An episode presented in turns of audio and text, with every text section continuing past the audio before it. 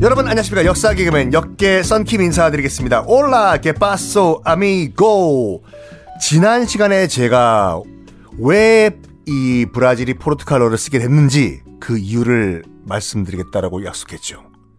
포르투갈과 스페인이 어떤 한 약속을 하는데 여러분들 그 포르투갈어 굳이 저 포르투갈이라든지 브라질 안 가더라도 한국 근처에서도 느낄 수가 있어요. 물론 코로나가 다 끝났다는 가정하에 홍콩 옆에 있는 마카오 가면은 공용어가 또 포르투갈 어지요. 포르투갈 식민지였기 때문에 마카오가 아이 또 카지노가 유명한 어찌든 간에 왜 브라질이 포르투갈어를 쓰게 됐느냐. 자자자. 이 대항해 시대와 식민지 건설은 포르투갈이 먼저 시작을 했어요. 왜? 자기도 먹고 살아야 되니까 후추를 구해야 되니까 후추! 그렇지만 1492년 내부 정리와 통일을 다 끝낸 스페인이 페르난도 국왕과 이사벨 여왕이 아, 결혼해요? 결혼해서 통일이 됐지요. 후발주자 스페인이 자 우리도 이제 식민지 건설 고고고 나가니까 포르투갈이 뜨끔했어요. 야 우리보다 국력이 센 스페인이 뛰쳐나오면 우리가 잘못하면 갑자기 1등에서 2등으로 뒤처지겠네? 안 돼! 뭔가 합의를 하자! 그랬더니 아주 고맙게도 스페인에서 먼저 제안을 해요. 그 당시 스페인 국왕은 남편은? 어, 이사벨 남편, 페르난도 국왕이죠. 이 페르난도 국왕이 포르투갈에게 먼저 제안을 합니다. 에이, 포르투갈, 이리 와. 우리 스페인이 큰형이니까 나름 우리가 먼저 선심 쓰겠어. 지도 갖고 와. 지도 아, 갖고 오람 갖고 와. 어로소 펼쳐봐. 쫙. 자자자. 여기가 우리 스페인이고 여기가 니네들 포르투갈이지. 그 서쪽에 있는 큰 바다가 뭐야? 이거 대서양 콜. 자 봐봐. 이 대서양 바다를 어? 북에서 남으로 쫙 한번 선을 긋자고 북에서 남으로 쭉 이렇게 세로로 중앙에 선을 긋고 이 선을 기준으로 해가지고 동쪽에서 발견되는 새로운 땅은 다 니네 포르투갈이 먹어. 그 대신에 이 선 서쪽에서 발견되는 새로운 땅들은 다 우리 스페인, 에스파뇰가 다 먹겠어.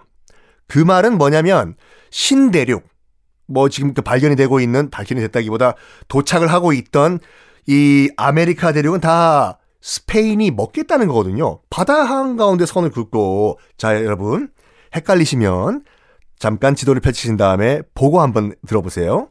착 펼쳐요. 쫙.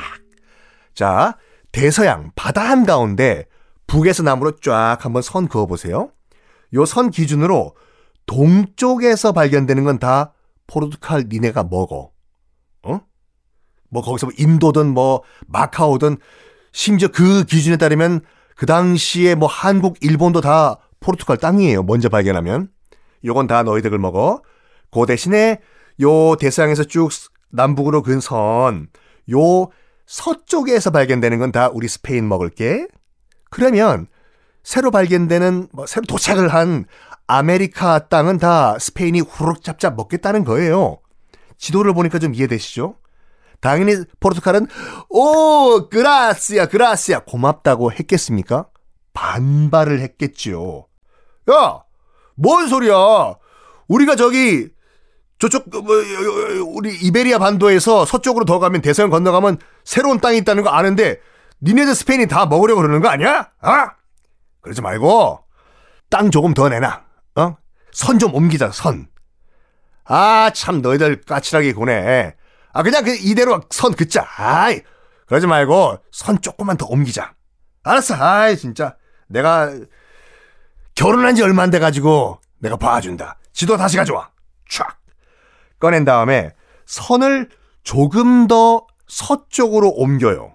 서쪽으로. 북에서 남으로 쭉 그은 선을 서쪽으로 좀 더 옮겨요. 쫙 그은 다음에 스페인이 포르투갈에게 이 정도 선을 더 서쪽으로 옮겼으니까 됐냐? 콜? 뭐 이 정도면 됐겠다. 콜! 해가지고 1494년 그러니까 콜럼버스가 신대륙에 도착한 지 2년 후죠. 1494년 스페인의 또르데시아스라는 그 지역에서 포르투갈과 스페인이 야 사인해 도장 찍고 지장. 이게 1494년 또르테시아스 조약이라고 하거든요. 이 조약을 맺고 난 다음에 어, 어떤 일이 벌어지냐면 요 선이요. 대서양 한가운데 있던 선이 대서양 한가운데 있던 선이 서쪽으로 조금 더 밀려나면서 어 북에서 남으로 쭉 긋다 보니까 여러분 남미 대륙을 보면요. 남미 대륙을 보면 서쪽은 그 칠레 쪽은 일직선으로 쫙 북남이지만 이 동쪽은 약간 삼각형 같이 튀어나왔잖아요. 현재 브라질이요.